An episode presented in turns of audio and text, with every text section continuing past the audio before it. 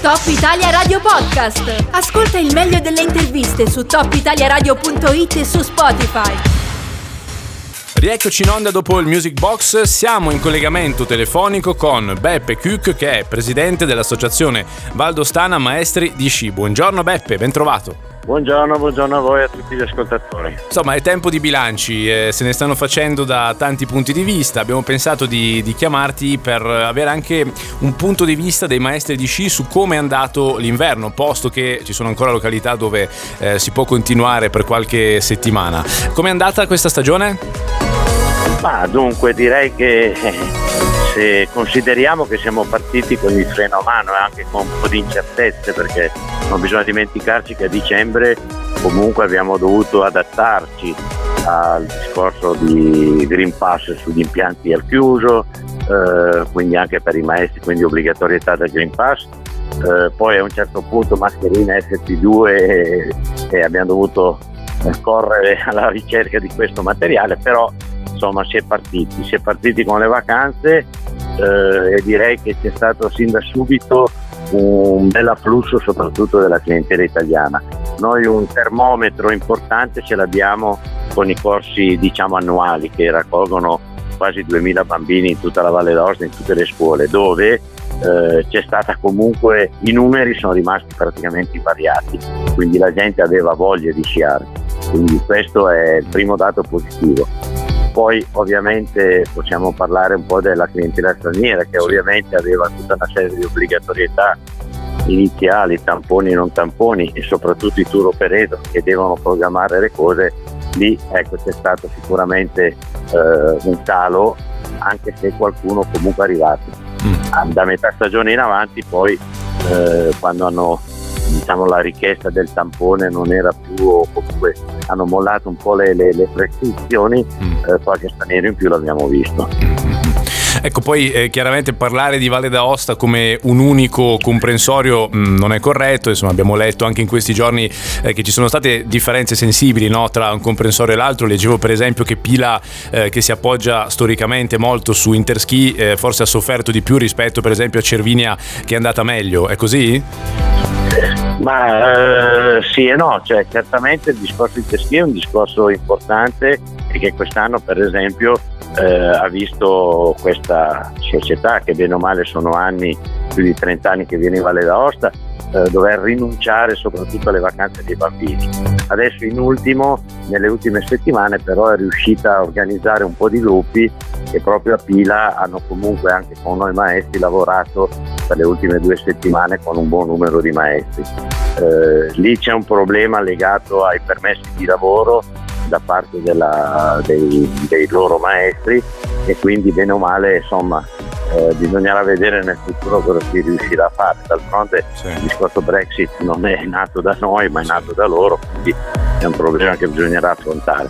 Poi è chiaro, eh, Cervinia o altri posti, per esempio c'è stato anche il fattore neve, mm, sì. neve che bene o male quest'anno è stato paradossalmente l'anno scorso avevamo chiuso avevamo tanta neve, quest'anno mm. eravamo aperti ne abbiamo avuta poca, mm. anche se eh, Courmayeur, La Tuile, Cervinia per la quota bene o male hanno sofferto meno.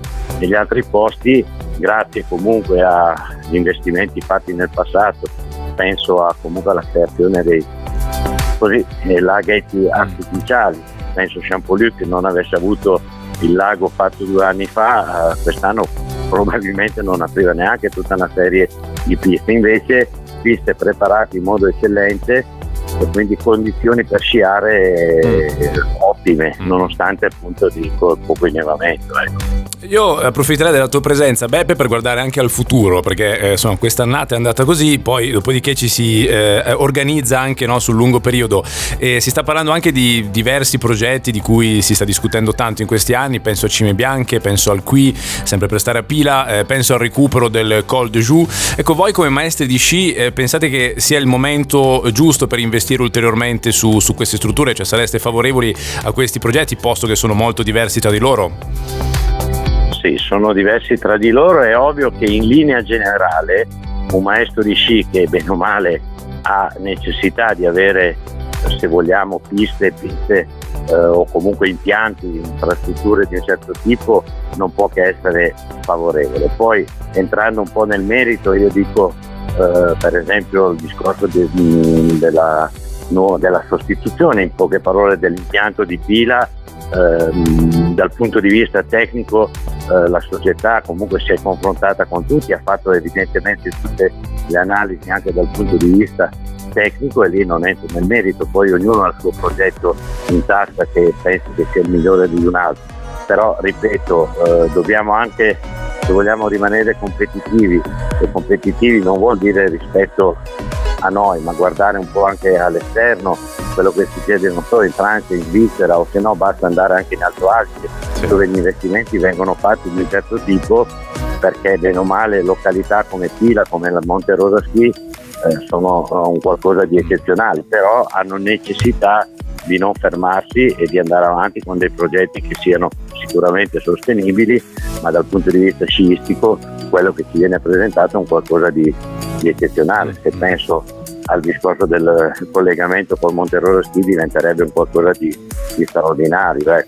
E le cose in Valle d'Aosta se si vogliono fare con attenzione senza eh, diciamo eh, violentare troppo il, il territorio eh, si possono fare. L'esempio di Skyway è un esempio, sì. eh, un esempio di positivo dove adesso tutti sono contenti, no? tanto sì. per essere chiaro. Sì, sì, ecco. Va bene, c'è un precedente in effetti molto chiaro. Senti Beppe, io a questo punto eh, ti ringrazio per averci dato un po' il quadro della situazione, averci anche detto la tua su, su questo tema, eh, ci risentiamo prossimamente, adesso inizia una stagione diversa, insomma qualcuno ancora riuscirà a lavorare credo eh, per un po', ehm, soprattutto a Cervinia di solito, giusto? Correggimi se sbaglio, c'è ancora un'estensione della stagione?